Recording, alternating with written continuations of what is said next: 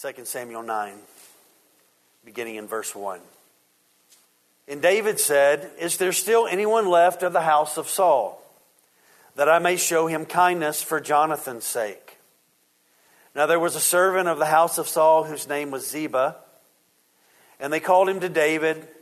And the king said to him, Are you Ziba? And he said, I am your servant. And the king said, Is there not still someone of the house of Saul? That I may show the kindness of God to him. And Ziba said to the king, There is still a son of Jonathan, he is crippled in his feet. And when the king the king said to him, Well, where is he? And Ziba said to the king, He is in the house of Machir, the son of Ammiel, at Lo-debar. Then King David sent and brought him from the house of Machir, the son of Ammiel, at Lo-debar. And Mephibosheth, the son of Jonathan, son of Saul, came to David and fell on his face and paid homage. And David said, Mephibosheth, and he answered, Behold, I am your servant. And David said to him, Do not fear, for I will show you kindness for the sake of your father Jonathan. And I will restore to you all the land of Saul your father, and you shall eat at my table always. And he paid homage and said, What is your servant? That you should show regard for such a dead dog as I. You may be seated, kids. You guys can meet your teachers in the foyer. As the kids are leaving, I want to ask you if you would to turn to, to your right for a moment to the book of Isaiah. I want to look at something in Isaiah before we get back into our text today in 2 Samuel.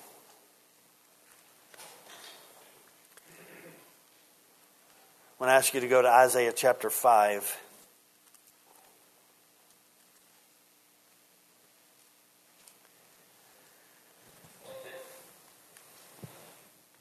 Isaiah 5.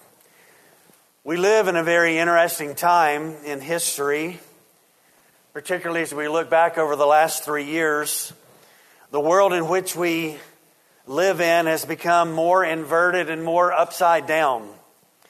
In my lifetime, I have not seen the pace in which things have become this way in this upside down course in which we have arrived. What was once firm in our culture and even once firm in belief in most churches, conservative churches, seems a little shaky today because of things that have been allowed to creep in into the culture as well as into the church. Some of these common ideas and beliefs and affirmation um, are not common anymore, and there's been a big shift that has come to that. It seems, I don't know how you look at it, it seems as if common sense is a foreign idea today. Reasonable logic about things um, seems to have been thrown away. Biological science is ignored all around us um, for any kind of uh, ideology, and it just seems to continue to be this way. It's not new. These things have been around for a long time, and they were among the people of God. Isaiah 6 is one of the great texts that Christians have gone back to in looking at the Old Testament for us to get an idea of who God is. So, Isaiah 6 is this beautiful picture of, of Isaiah being able to see the throne room in heaven He's listening to and seeing the angels worship the Lord, calling and affirming the holiness of God. The Godhead is talking to one another. Who's going to go for us? And Isaiah says, Well, I, I will. I will go for you. But before you get to this, this great text in Isaiah chapter 6, you have to deal with Isaiah chapter 5 if you're studying the book of Isaiah. And he's dealing with the reality that is happening in the midst of Israel and particularly Judah. So I want to touch on this today because what we're going to look at today in 2 Samuel 9 is going to help give us an anchor. In a world that's been inverted and turned upside down, we need certain anchors to help guide us in the midst of that. So if you would follow along with me, beginning in verse 1 of Isaiah 5. And I want to set the stage because Isaiah 5 is the world in which we live in today. So let me sing for my beloved my love song concerning his vineyard. His vineyard is Israel, the house of Israel. He'll talk about that in a moment. He says, My beloved had a vineyard on a very fertile hill. He dug it and cleared it of stones and planted it with choice vines. He built a watchtower in the midst of it and hewed out a wine vat in it. And he looked for it to yield grapes, but it yielded wild grapes. And now, O habitants of Jerusalem and men of Judah, judge between me and my vineyard. What more was there to do for my vineyard that I have not done in it? When I looked for it to yield grapes, why did it yield wild grapes? And now I will tell you what I will do to my vineyard. I will remove its hedge, and it shall be devoured. I will break down its walls, and it shall be trampled down. I will make it a waste. It shall not be pruned or hoed, and briars and thorns shall grow up.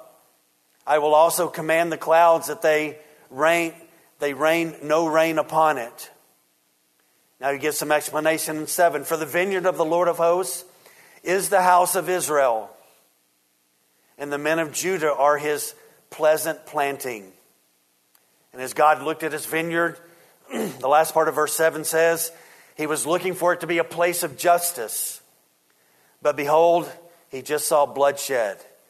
He looked for it to be a place of righteousness. But behold, there was just an outcry from the land.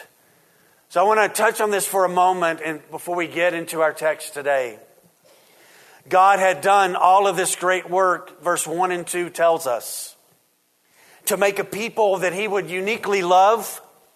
They would be marked by him.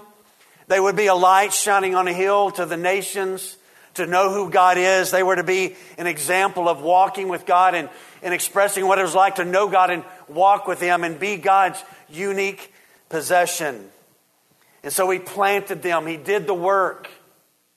And yet, as He did the work, they became not grapes that would be good to eat. They became wild. They did their own thing. They turned out away because of their rebellion and sin. And so the people of Judah, verse 3 says, He's asked them, Will you take a look of discernment with me? God asked them. Look between me and my vineyard and the work that I did in the vineyard. I planted it, I did the work. And so take a look at what I have done and, and how things have turned out. And he tells us in verse 4, he said, I did everything necessary to make this nation thrive. I blessed this nation. I gave them a word. They were my covenant people. I made a covenant with them that I would be faithful to them.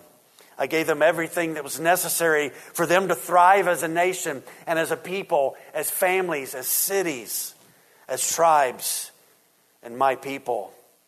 I gave them the tender care of me being God and them being my special people. But they didn't want that, and the history of Israel in the Old Testament was that. They were more rebellious than they were ever good, fighting and becoming wild grapes and doing their own thing. And so God tells them, We've been looking through that this year and looking at last year and then beginning into this year as well at these Old Testament prophets speaking to the people of God about what had become of their faith and their relationship with Him. And so God tells them, listen, I'm going to remove your hedge of protection. You want to be on your own? I'm going to turn you over and you can kind of be on your own, but this is not going to be good. You're going to be invaded. So he removes their hedge. He tells them that they're going to be devoured, and they were. The Assyrians took away the northern kingdom, ten tribes, scattered them. Judah eventually will be taken away to Babylon for 70 years. They are told that he's going to break down the wall and it will be trampled down, and that is exactly what eventually happened. He said, I will make it a waste, and it shall not be pruned or hoed. And in the land it's going to be briars and thorns that are going to grow up, and I'm also going to command the clouds to not bring rain upon the land. So when you get to verse 7 of Isaiah 5, God looked at the culture of Judah. He looked at how they had turned out, even though He had done so much work of loving them and caring for them and being patient for them with them. And He looked at the culture and He saw that there was no justice to be seen, only bloodshed. What should have been righteousness in the cities and in the streets and in the families, there was none of that. We learned from the Old Testament prophets that the, the people were oppressing the other people. Jews oppressing the poor and rejecting them. And so God says, I'm going to bring righteous judgments upon my very people. In the land that had been blessed, in the land that He had worked, in the land that He had invested in and given so much, had ended up being wild and doing their own thing. And so God said, Okay, I'm going to turn you over. And when, when, listen, church, listen to this. Please hear this. When we are turned over to ourselves, we see the result and the fruit of that is what we are seeing in our country today in every facet of the society. Things get turned upside down because this is what the human heart does. There is a darkness that is there. So go down to verse 20 now. I've referred to this multiple times over the last couple of years, but I wanted to look at verse 20 again.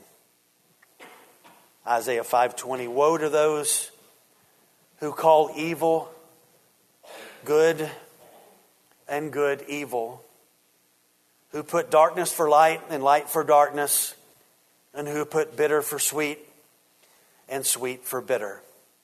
Let's read it again. Woe to those who call evil good and good evil, who put darkness for light and light for darkness, who put bitter for sweet and sweet for bitter. This is where we are. Things have been inverted, they've been turned upside down, and this common sense and, and normal logic that had marked our country for a long time and the uniqueness of who we are, um, in many ways, is gone. The good thing about our country is, is that there are people like us all over this nation today that do love God and think that obedience to God is still very, very important. And so I'm grateful for churches like ours that take serious God's revelation of Himself and the Word, and, and the faithfulness to the Word is important to those churches. But I, I do want to say this that we are living, I believe, under the judgment of God right now.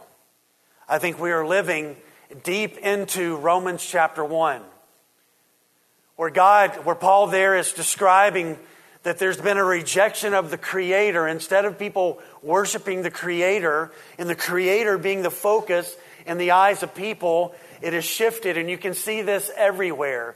Has shifted from Him being the Creator to now people are worshiping the creation, and it's literally everywhere. And it's permeating every aspect of our society. And not only have we been turned over to ourselves, but the fullness of this judgment comes not just in the initial perversion of sexuality, but in the greater perversion of sexuality that has come where there are unnatural relationships. And at the very end of Romans 1, Paul speaks about there that when a society begins to applaud this turning upside down of God's standard and of um, the ultimate fruit of worshiping the creation, is the approval of things that God is absolutely against, then that place and that people are living under God's judgment. So the question comes then so, what are we to do? I don't know about you, but sometimes I am unbelievably overwhelmed and I don't even want to look at a news program. I don't want anybody to tell me anything because I'm just kind of overwhelmed enough without getting any fresh information. I can see it where I go. So here's what I want to share this morning.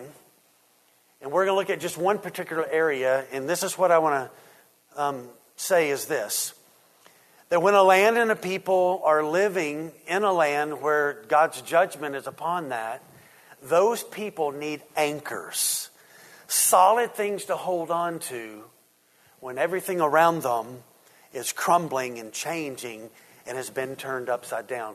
So today, if this building were to turn upside down, there would be some moments of chaos in the room, of not being able to hold on to anything that's going to be certain. Now, when buildings do that, you know, when it's, when it's to- totally upside down again, you, you can land somewhere, but it's painful. But I want to suggest something unique about God's kingdom. That though our culture has turned upside down, I am fully convinced that as that is happening, you and I can stand secure even in the midst of the change. And the only way that we can stand secure in the midst of that change is if there are some anchors that we trust in and stand in and embrace that will bring stability to our lives. And so this morning, what I want to do is talk about one of those that I think is absolutely critical, and it's the kindness of God that is revealed to us in a word called grace. We all say that word, it's a great word with me. I'm going to say one, two, three, and I want you to say grace. And if you say it weak, I'm going to make you do it again. Ready? One, two, three. Grace. Grace is one of the greatest New Testament words.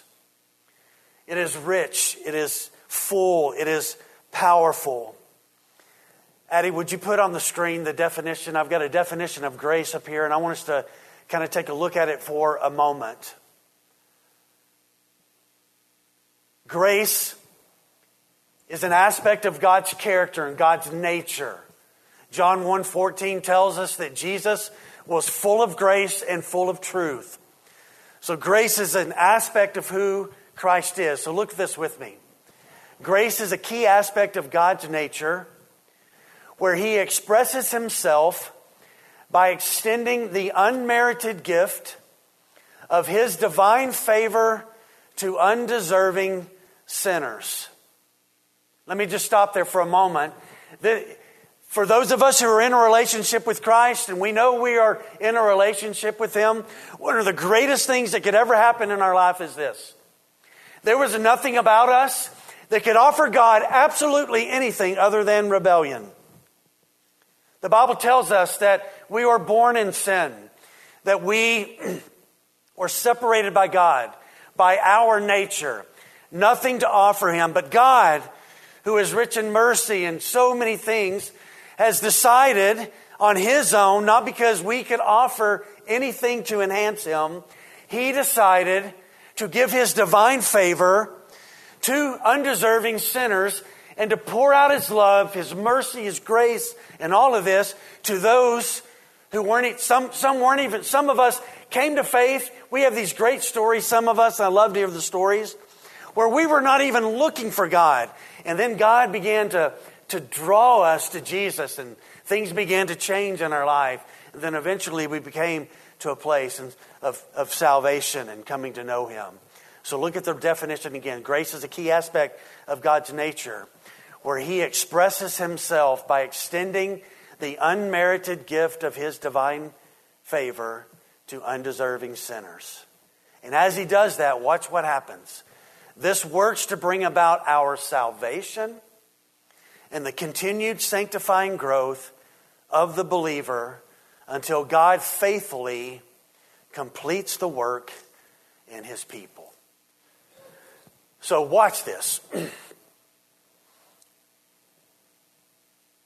Beginning of my junior year, give an example from me. That was like two years ago, my junior year of high school, and God began to draw me in the middle of that year. I began to examine my life and I began to see this isn't working well, but I continued on the same path because, by golly, I'm in control of my life and I'll figure this out and I can be in control and I can fix this. And I couldn't fix it, but God began to draw me. I wasn't looking for him. I was consistently rejecting him. But he began to draw me. I didn't have anything I was offering to God good but rebellion because that's all that I was doing. But he began, began to do that. And then on a Sunday night, for the first time, he opened my eyes and I, began, and I saw this that he is holy, he is great, he is good. I'm undeserving of this, and yet God is calling me into a relationship with Him. and He extended His divine favor to my life, an undeserving sinner. And on that Sunday night in Waco, Texas, I became a follower of Jesus. And from that Sunday night to this Sunday morning, in April of 2023, He has continued to pour out His grace upon my life. So before I became a believer, His grace was at work drawing me to Him. When I became a believer on that Sunday night, His grace was all in the room and all upon my life. His grace saved me. Him extending His divine favor upon my life at my salvation. And from that moment on to this Sunday morning, He has continued to pour out His divine favor to shape and mold my life to be more like Him. And eventually, whenever this life is over, whenever it is over, He will ultimately complete the work that His grace began before I was even a believer. His grace was at work. His grace saved me. His grace is sanctifying me. And His grace will lead me all the way home to be with Him. We are never, once we become a believer, to walk away and turn our back on the reality of the truth that anchors us that God extends His divine favor to undeserving sinners. There's lots of scripture, um, multiple books that Paul wrote that really talk a lot about God's grace, um, but we're not going to look at that one today. We're going to look at a real story. But let me give you a couple of verses that you're familiar with that highlight this favor of God extended to undeserving sinners. This is Ephesians 2 4 through 6. But God, being rich in mercy, because of the great love which He loved us, even when we were dead in our trespasses, made us alive together with Christ. By grace, Paul says, you have been saved by the divine favor of God to undeserving sinners. Because of great, God's great love, we were dead in our trespasses, could not come alive by ourselves. He made us alive together with Christ and so, by that divine favor and work of God, you have been saved. And then Paul says, and he raised us up with him and seated us with him in the heavenly places in Christ Jesus. Another great one is Romans chapter 5, verse 15. Paul says, But the free gift is not like the trespass. For if many died through one man's trespass, speaking about Adam, much more has the grace of God and the free gift by the grace of God of that one man, Jesus Christ, abounded for many. So, over and over, we could talk about this, but whenever you see the word grace, I want you to remember. Sometimes in church circles, we just throw words around and we don't really fully understand the depth of them. But when we're talking about God's grace, we're talking about His unbelievable, matchless love to extend His favor. Hear this again to, expend, to extend His eternal, sovereign, might, loving, authoritative favor to people who don't deserve it and he poured it out. And it's called grace. And it's an amazing reality when we see it and we know it, and it can anchor our lives in a world that is deeply confused about things that are going on. So, all of us are aware of King David in the Old Testament. He was described by God as a man after God's own heart. And while David really loved the Lord, there were some moments of his life that were not so glamorous. Those affected his own life, his family's life, the nation's life. But there was a time when David was deeply walking with God. And there was a unique moment when he extended, um, uh, he made a choice to extend something to someone that he didn't even know about, didn't know where he was. But he initiated every aspect of it.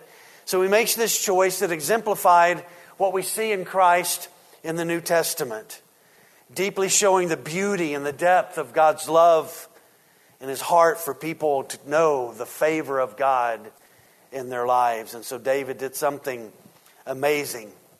And it gives us a foretaste of what this would look like when Jesus would come in the future.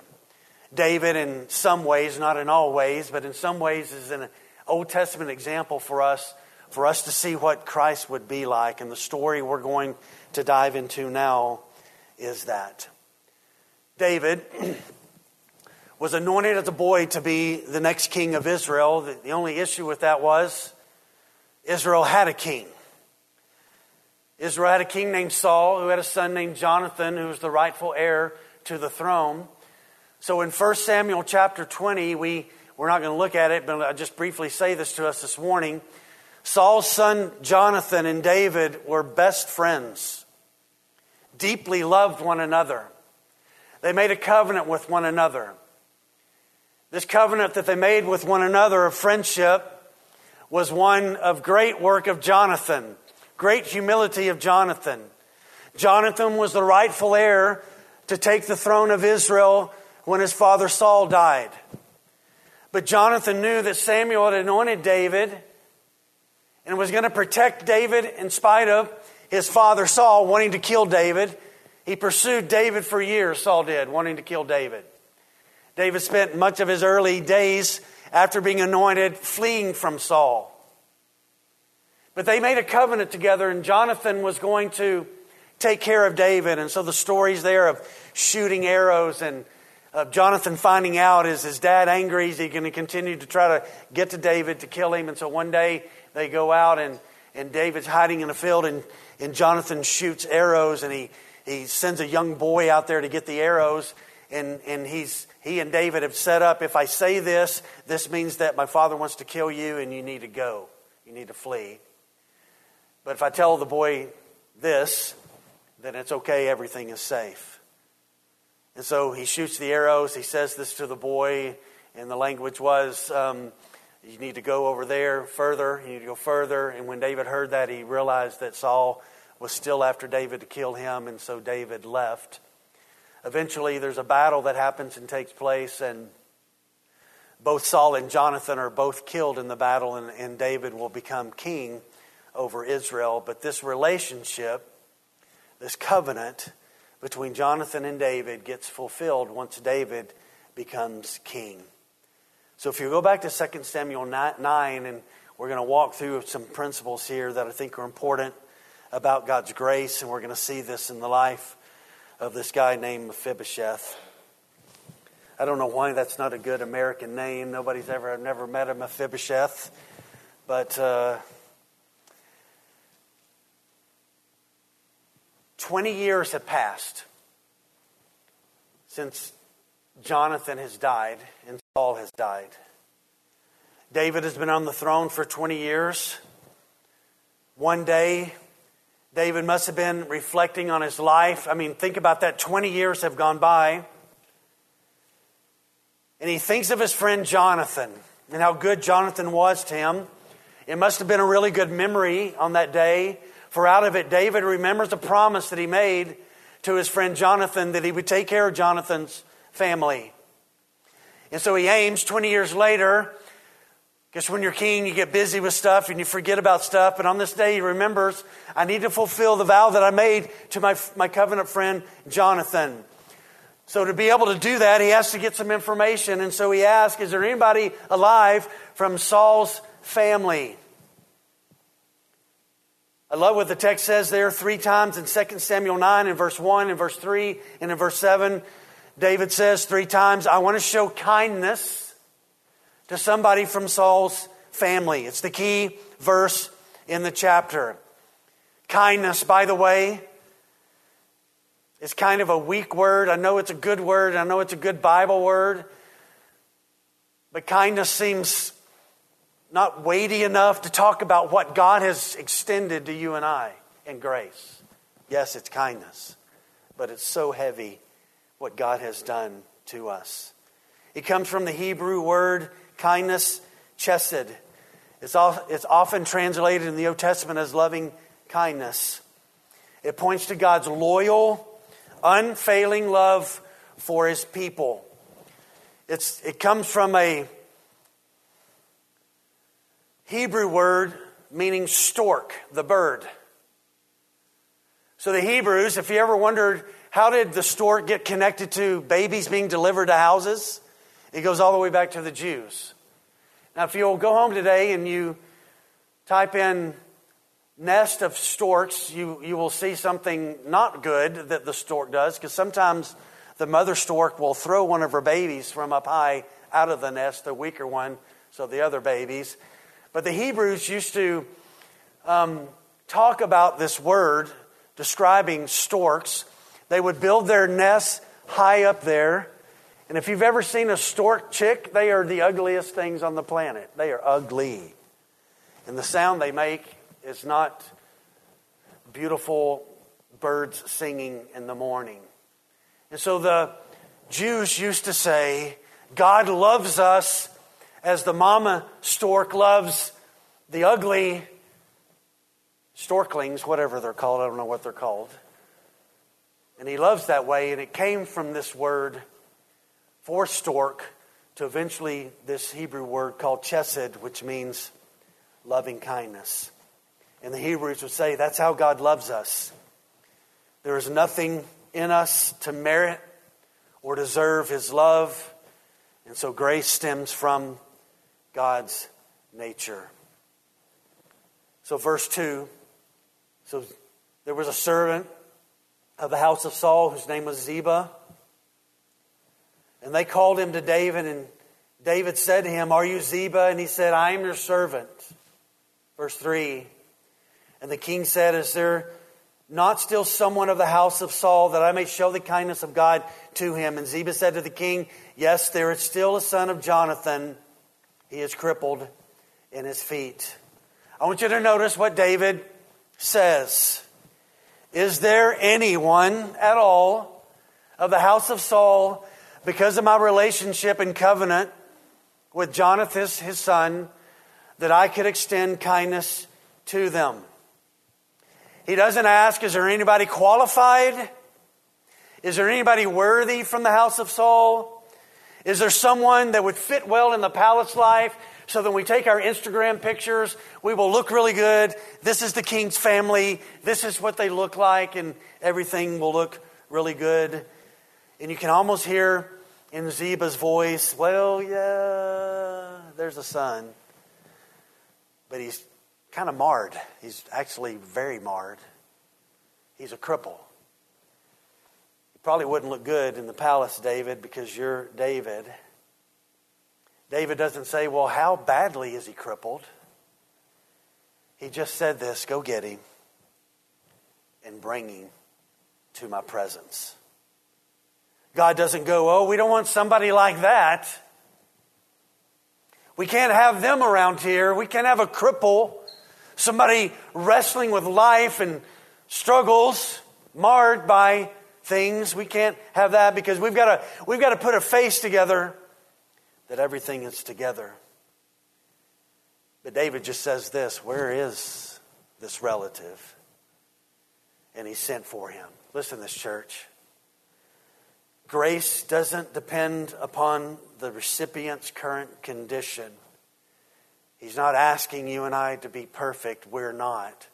That's what's amazing about grace the divine favor of God being poured out upon undeserving people. And I love what it says here. David wants to show God's kindness, not David's kindness. David had come to know what God's kindness was like and now he wants to extend it to this relative. So if you're taking notes this morning, here's the first principle. We'll have it on the screen here grace, the favor of God to undeserving sinners, drawing us before salvation, saving us at salvation, sanctifying us, working until we get to be with Him, seeks us right where we're at and in our current condition. David initiated this relationship with Mephibosheth. God initiates this relationship with you and I, and it's done by His grace. In fact, we cannot and do not come to God in and of ourselves. God seeks us out and finds us where we are at. Jesus himself said this. John 6 44.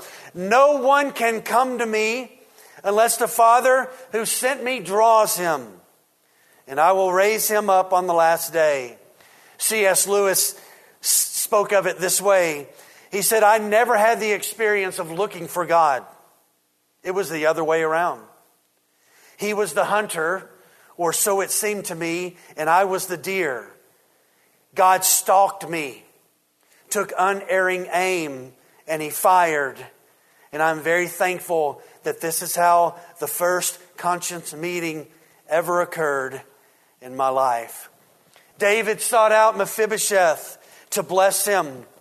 King Jesus sought you and I out to pour out his favor upon you and I.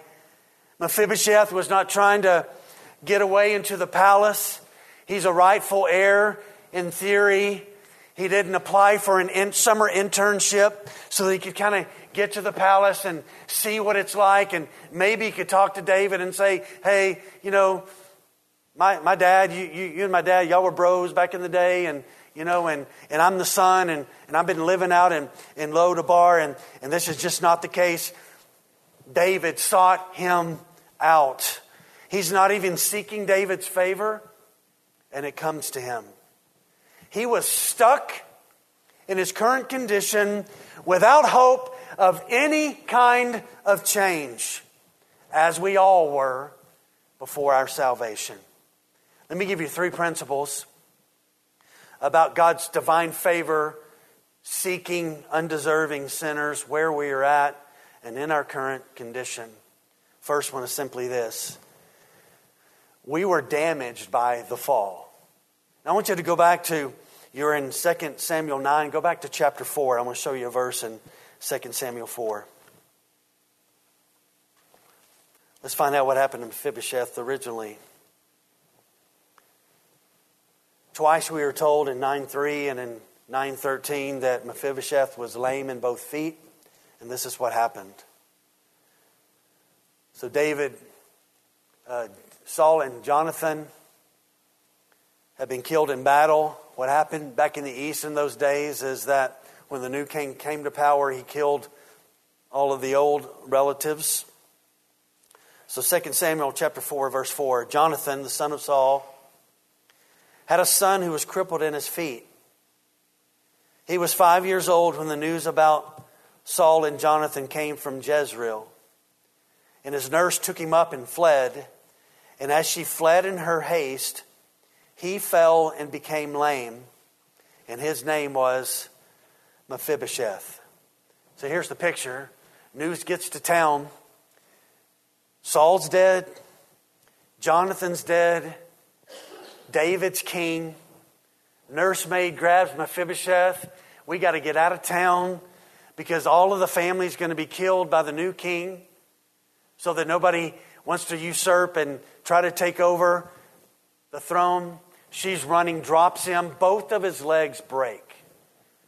We don't know if it's up high, we don't know if it's down low, but nobody seems to, because of the time as they are fleeing, do anything about resetting his legs and getting things taken care of. And so his legs set in the way that they are, and he becomes a cripple. And he's this way for the next 20 years until David begins to initiate grace toward him. Mephibosheth's name means he scatters shame. And such did his life become. The spiritual parallel of our life with Mephibosheth, that's a hard word to say, is very similar. Just as he once walked with his father, so humanity once walked with God. But as our first parents chose to rebel and sin came and entered the world and affected everyone, we all suffered by it. And there was a permanent spiritual, crippling, devastating thing that came to humanity that every person is born in sin, separated from God. And nobody can fix this situation. Nobody could fix Mephibosheth's situation, there wasn't modern medicine to be able to do anything about that. He is stuck in the condition that he is. Separated, living far away, no one medically being, being able to help him. And so here he is, stuck in this situation. Here we were, stuck in our situation, not being able to do anything about the crippling work of sin separating us from God until someone greater than us did something. And he began to extend his grace. So I remind us this morning that we were damaged by the fall, and God sought out undeserving sinners. Secondly, the fall made our condition be far from God. Verse 4 said that he, David is talking to Ziba, and he said, So where is he? And Ziba said to the king, Well, he's in the house of Machir, the son of Ammiel, at Lodabar. Where is Lodabar? Lodabar is where some of you grew up in Hickville, country, in the middle of nowhere, where you watch paint dry for fun and watch tumbleweeds and all those things that are there that are connected to small towns. Lodabar was a hidden village north of Jerusalem on the other side of the Jordan River. Nobody went there ever. Lodabar means pastureless. This was not a beautiful place.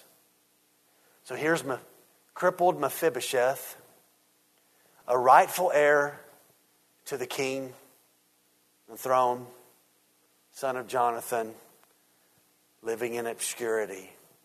He would have remained there his whole life. Listen to this without David seeking. One of the amazing things this morning to consider is this we would all be lost today in this room, separated from God, if God did not seek us and begin to draw us. So here he is living out there. Instead of have a a heart of revenge that David could have rightly had because that was just a common practice in the day is get rid of everyone. He says, No, can you find somebody? And I'm not going to be like everybody else. And I want to extend friendship and love. So David, acting on his promise to his friend, not operating his, his reign based on his feelings and the cultural norms of other kings. And so David takes a risk and says, Go get Mephibosheth, the son of Jonathan and go get him and bring him to my presence. So Ziba says there, you know, he's in the house of Machir, the son of Ammiel. Let me point this out. He's a grown man. Doesn't have his own house. We do find out that he's married. Uh, he has at least has a son. Nothing said about his wife, but he does have a son but he's living in a house that's not even his own. Machir, by the way, where he's staying, the son of Ammiel, later showed great loyalty to David. He's staying with a good person. But that's where Mephibosheth is, and that's where we were when God found us. You hear that this morning? Everybody in the room this morning is either living in Lodabar, far away from God, or we have been rescued from Lodabar, and God has called us to be in His presence. That is true about everybody in the room this morning. We are one of two places living in the King's pres- presence, in Him, seated at the right hand of the Father in heaven because of His great grace and the work that He has done, or we are still in Lodabar, separated and distant from Him. So, we were fallen in sin. We were far from God. And thirdly, the fall placed us under condemnation and being fearful of God. Look at verse 5.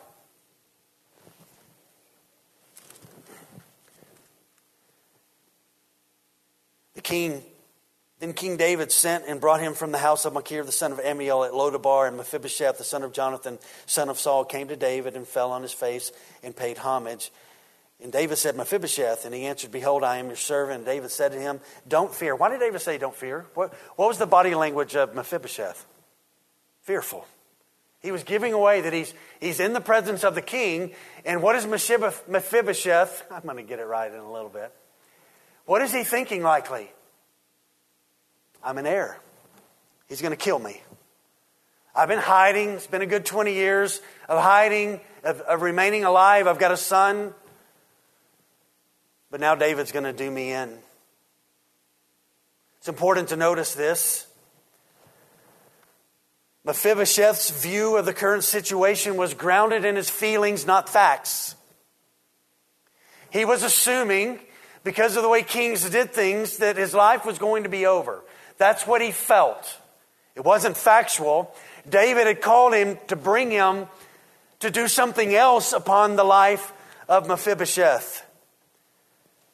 So I've met many people in my life who have a false view of God and what God wants to do to them in their life and how God wants to relate to them. And because of this, they stay away and they're fearful. They never release their heart to, to, to, to roam in freedom in the great grace that God has granted unto people who are in salvation with Him.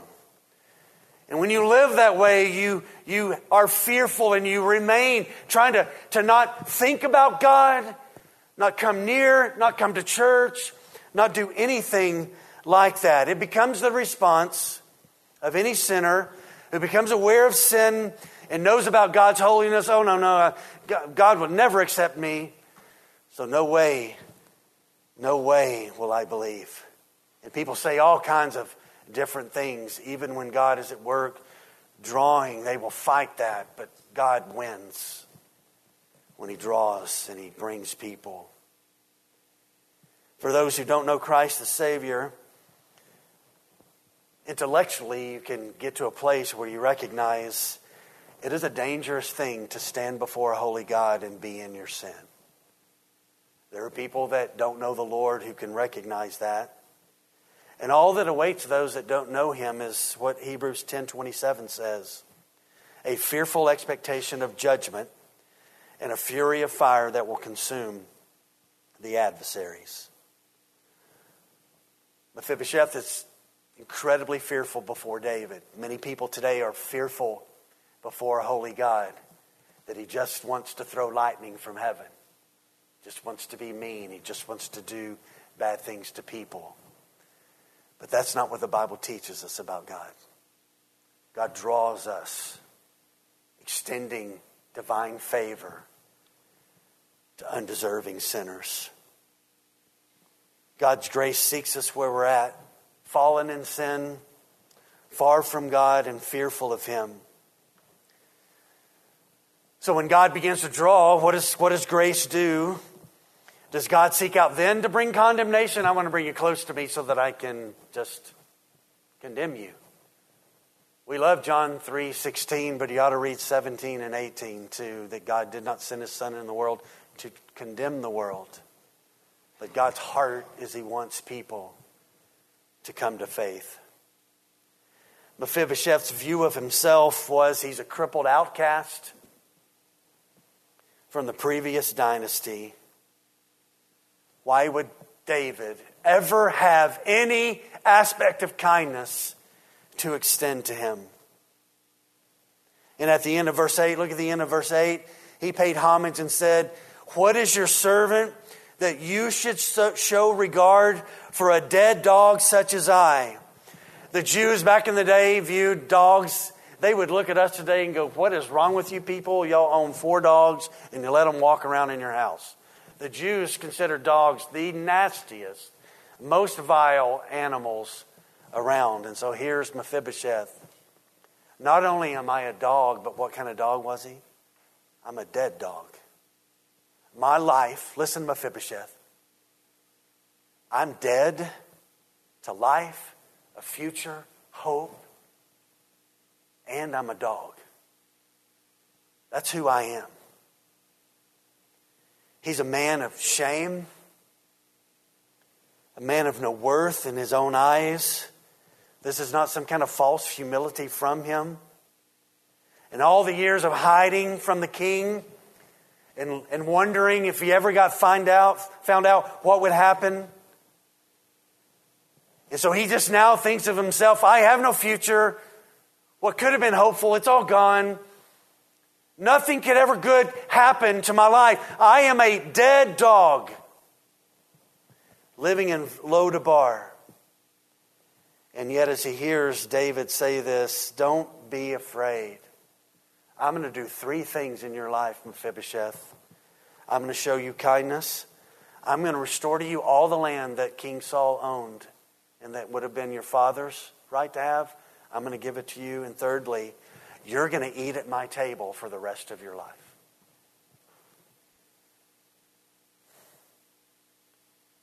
He's laid out before the king, face down before David. And in a moment of great humility and vulnerability, perhaps all, perhaps all of the name calling, the lack of affirmation, the loss of family, oh, there's that crippled guy, all of the labels, all of it came floating, flooding over him. What everybody else said and what he assumed everybody else was saying. And he has to be overwhelmed at the words of David and what David is offering him concerning his future. What's David saying? Mephibosheth, I'm going to give you life. And I'm inviting you to be a part of my family. You are going to eat at my table for the rest of your days. No more dead dog language. No more Lodabar. No more fear of what I might do to you. You in the morning and at lunch and at night, you will get to sit at my table. We will be in relationship with one another. And you will sit at the table with Absalom and Solomon and the other kids. You will sit at my table. He must have been amazed by grace and what David was offering to him. Because here's what grace now did it sought him where he was, far away. It has brought him to Jerusalem. And now, with this David, on the account of Jonathan, extending this love to Mephibosheth, he now gets to live in the presence of the king for the rest of his life. This is what grace does. God seeks out extending divine favor to undeserving sinners, and when the undeserving sinners are awakened and come to faith in Christ, we now live in the presence of King Jesus. And I cannot today communicate anything more powerful and more secure than to say that this morning that when God's grace comes upon our life, we are saved by Jesus, by His grace. We are in Jesus. We are sealed by the Holy Spirit. Jesus is seated at the right hand of his Father in heaven. We read a while ago from Paul's writings. We are seated where Jesus is.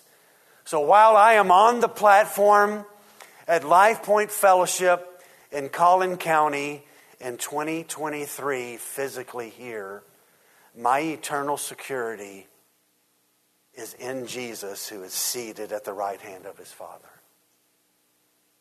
And there should be more amens at this point.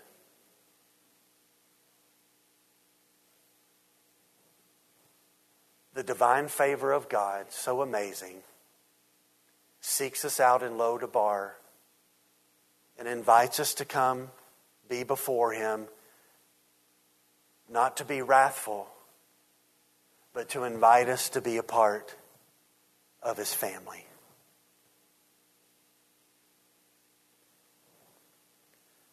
Grace brings us into the King's presence. Three things here briefly. Grace opens the door for us to be accepted by God.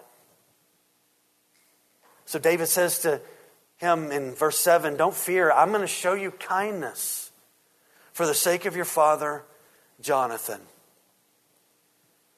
Listen, church, Jesus has done the work.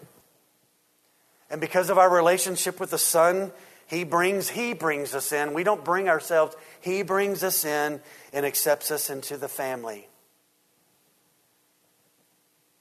Most of Mephibosheth's life was one of rejection. Any hope of a vibrant future that was once his was over with with the death of Saul and Jonathan until an act of grace by David was extended upon Mephibosheth's life. In one magnificent gesture of kindness, David restores to this man everything that his grandfather owned. He doesn't have to live distant in fear anymore. And he gets to eat at the king's table.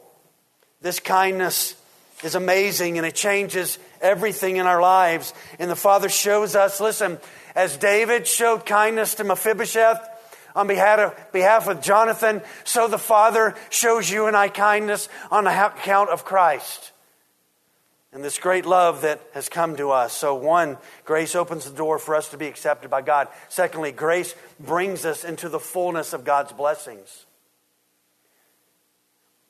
How it must have just, can this be true? Can this be true? Are you still amazed by grace? I am. Wonder, wonder what it sounded like to him. He's living out in Lo-debar. He's got a son, doesn't even have a house of his own. He's crippled, he's labeled. Can you imagine what it must have sounded like in his ears when David said, I'm going to restore to you everything that King Saul owned. It's going to be yours. All of those blessings, they will be yours. You know what we get? We are heirs with Christ. Everything that Jesus has, it because of this divine favor being extended to undeserving sinners, now becomes ours as well. And this is what happens. He, he would have just heard blessing upon blessing, blessing upon blessing, grace upon grace, grace upon grace. Listen, to Romans 8:32. He who did not spare his own son, but delivered him up for us all, how will he not also with him freely give us all things? If that's not enough, Ephesians 1 3, blessed be the God and Father of our Lord Jesus Christ, who has blessed us with every spiritual blessing in Christ. In case you think this is just a Paul theme, listen to what Peter said. 2 Peter 1 2. May grace and peace be multiplied to you in the knowledge of God and our Jesus our Lord. For you see, his divine power has granted to us everything, granted to us everything pertaining to life and godliness. And David's not even through blessing Mephibosheth. He gives him a new identity, he gives him a new position, he gives him blessings, he restores his inheritance, and he's going to let him live and be near David for the rest of his life. David could have ignored Mephibosheth. Who would have blamed him? I mean, from a king's perspective, Mephibosheth was not going to offer anything. He couldn't walk, he couldn't fight, probably couldn't stand long enough to cook and do anything. He just probably shuffled around with crutches, but David didn't ignore him. And praise his name right now. God didn't ignore us. He didn't ignore us. And I ask this question what about the people like Mephibosheth all around us? Some who have broken hearts, others with damaged emotions, crushed spirits, wounded bodies. Others have shattered souls. Many people around us have a lot of physical needs. And do we ignore them like we ignore the ding in our door? We just let it stay there we don't do anything about it. David didn't do that. God doesn't do that. And I would say to you and I, these kind of people need to matter to us. Third thing about what His grace does, it brings us into direct communion with the King and His children. Four times, four times in 2 Samuel 9, we are made aware that David got to eat at the king's table. Chapter 9 just keeps reminding us of the invitation and of the reality that he got to eat at his table. You see, David's blessing upon him and God's blessing upon us was, was that he would give us a close relationship, that we would be in relationship with him. To eat at the king's table like this was not a temporary honor. It was like Mephibosheth got a pension. For the rest of his life, he knew that every day that this is what would come and what would be his. The castaway knew the wonderful feeling of acceptance. Now, I didn't bring it, but I want you to pretend there's a table here and it's got a tablecloth that's there. This is kind of a Western idea. They most likely didn't have tablecloths that you bought at, you know, Walmart 3,000 years ago. But I want you to picture a big table in King's Palace. And at nighttime, the daughters of David, the sons of David come in and they're sitting at the table. And I want you to hear the shuffling of feet with crutches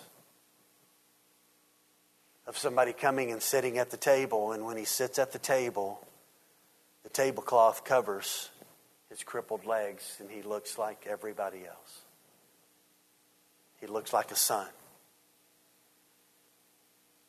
And I'm moved by that this morning. Because in the story, guess who Mephibosheth is? Us. We're him. The crippled, separated, labeled, undeserving sinner gets invited to sit at the table. Now, I'm not going to have time to finish all this. Gosh, I thought, oh, I'm, I, hope, I was hoping I would be able to get to all this. If y'all want to come by my house this afternoon, I'll finish this up. We can sit in my backyard and, and I'll give some more of this. this guy, Ziba, has to serve Mephibosheth, and his Ziba and his sons has to serve Mephibosheth after the land is restored to him. He didn't really like it. If you remember, Absalom rebels against David.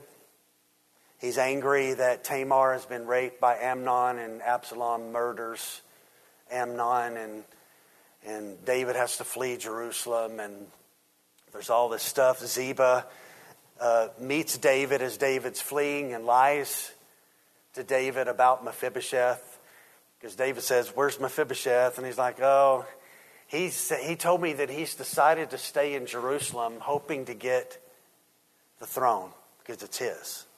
That's what Ziba says. It's not what Mephibosheth did. Ziba told Mephibosheth, I'm going to go get a donkey for you, and I'm going to put you on the donkey, and we're going to meet David outside the city, and we're going to go with David. So at that moment, David acts rashly and says, Okay, well, then you can have all of, uh, I'll, I'll take all the land from Mephibosheth, and Ziba, it's your land. Everything that belonged to Saul, now it's yours.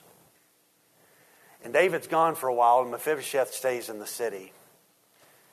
So in chapter 19, let me just briefly tell the story.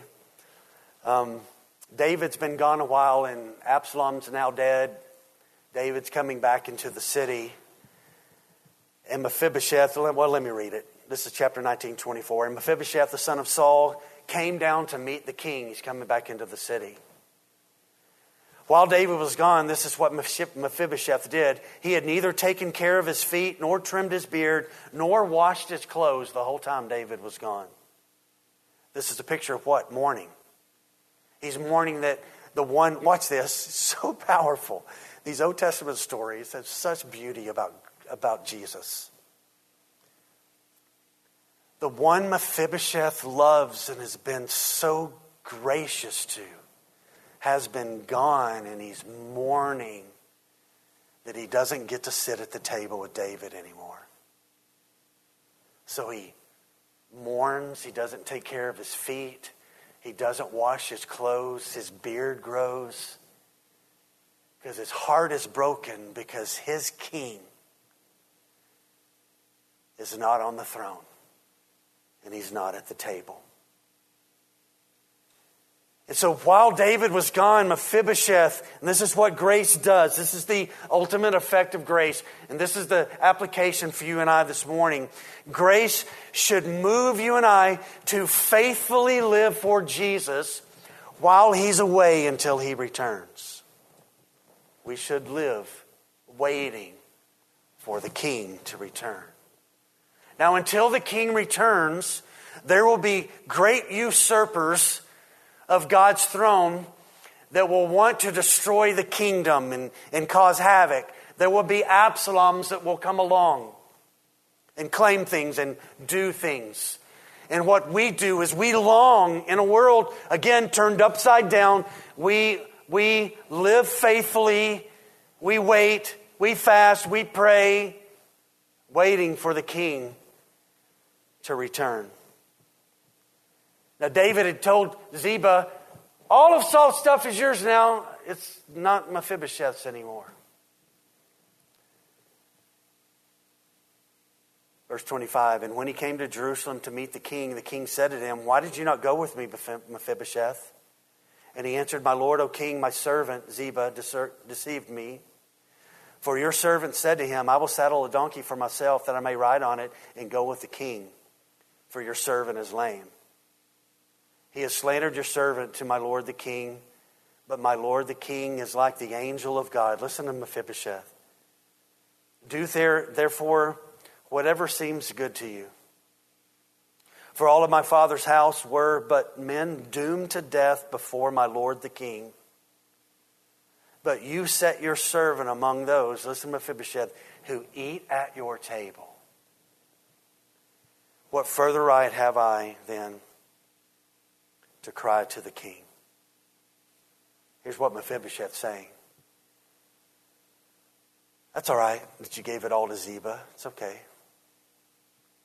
What I want more than anything else is I'm just glad you're back. And I get to be with you again. You've already given me enough. My whole family was doomed to death because we're connected to Saul, connected to sin. But by your unmerited favor, you found me in Lodabar and you brought me back and you restored everything. And now, yeah, it's been gone. But you've given me enough. Now, this is the take a glasses off emphasis point, so I'm going to do that. I want to encourage every follower of Jesus in the room this morning to be like Mephibosheth to quit complaining to God that He's not doing enough for you and I. He has done enough. Guess what He'll do, though? He'll continue to do more. And Mephibosheth could have said, Not fair, David. Why didn't you just wait? Why don't you just, in a moment of rashness, just give away all of my inheritance? He doesn't complain to the king. Who acted rashly? He did. David acted rashly. God's not like David in that moment, by the way. He's not giving away our inheritance. But Mephibosheth just says, I'm not going to complain about this, that you did that. Why is he not going to complain about that? Here's why.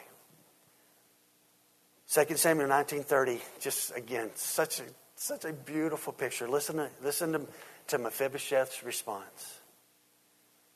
Oh, let him, Ziba, take it all. Let him have every bit of Saul's inheritance. Since my Lord the King has come safely home. He didn't want the land, he wanted the person who had returned. Oh, wow. Is that, is that not so beautiful?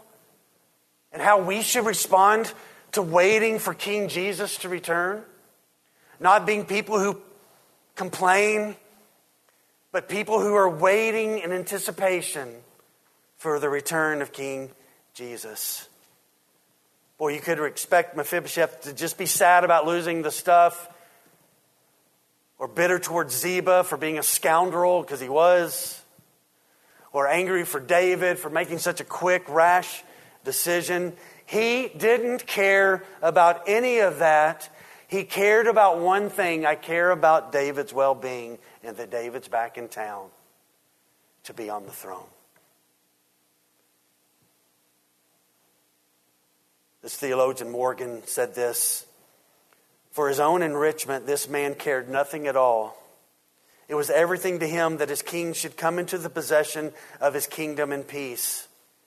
It is to be feared that too often we are more concerned about our rights than about his rights, Jesus's.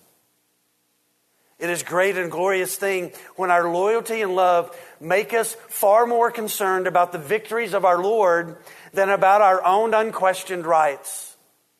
And yet, that should be the normal attitude of everybody who sits at the table of Jesus. I close with this, and I'm serious. If you want to come by my house today, we can talk about this more. Many years ago, long time ago, Shah Abbas reigned in Persia. He was deeply loved by his people, he was good to them. And to understand them and their needs, he would dress up and he would, this is not Aladdin, okay? But he would mingle among them in various disguises. One day he went as a poor man to the public baths where he sat with a common man who tended the furnace to heat up the water. He talked with him and shared his common food. In the weeks that followed, he returned often, the king did, to the man, and the man grew to love the king that he didn't know was the king as a dear friend. Then one day the Shah decided to reveal his true identity, and the Shah waited, expecting the poor man to ask for some kind of expensive gift. Hey, I know the king now. I, the king, I'm a poor man. Will you give me something? But the man just stared and gazed in awe. Finally, he spoke up and he said these words You left your palace and your glory to sit with me in this humble place, to partake of my common food, to care about me. On others you may bestow great riches, but to me you have given me a great, much greater gift. You have given me yourself. And then he said these words Please, your majesty, never redraw, never withdraw the priceless gift of your friendship. So, as we finish today, I hope today in this room that you and I know that one of the most anchoring things to our faith is God Himself, who acts upon the behalf with His divine favor to undeserving sinners, drawing us in our in our Lodabar place, separated from Him in our sin, bringing us into His presence, saving us, promising us that we'll get to eat at His table forever. So, as the world continues to turn upside down, and it's going to, there is an anchoring thing for our faith that is the love of God. And I hope you tasted it a bit this morning. You've been reminded of the foundation of our life. It's not us, it's Him. It's Him. Let's pray.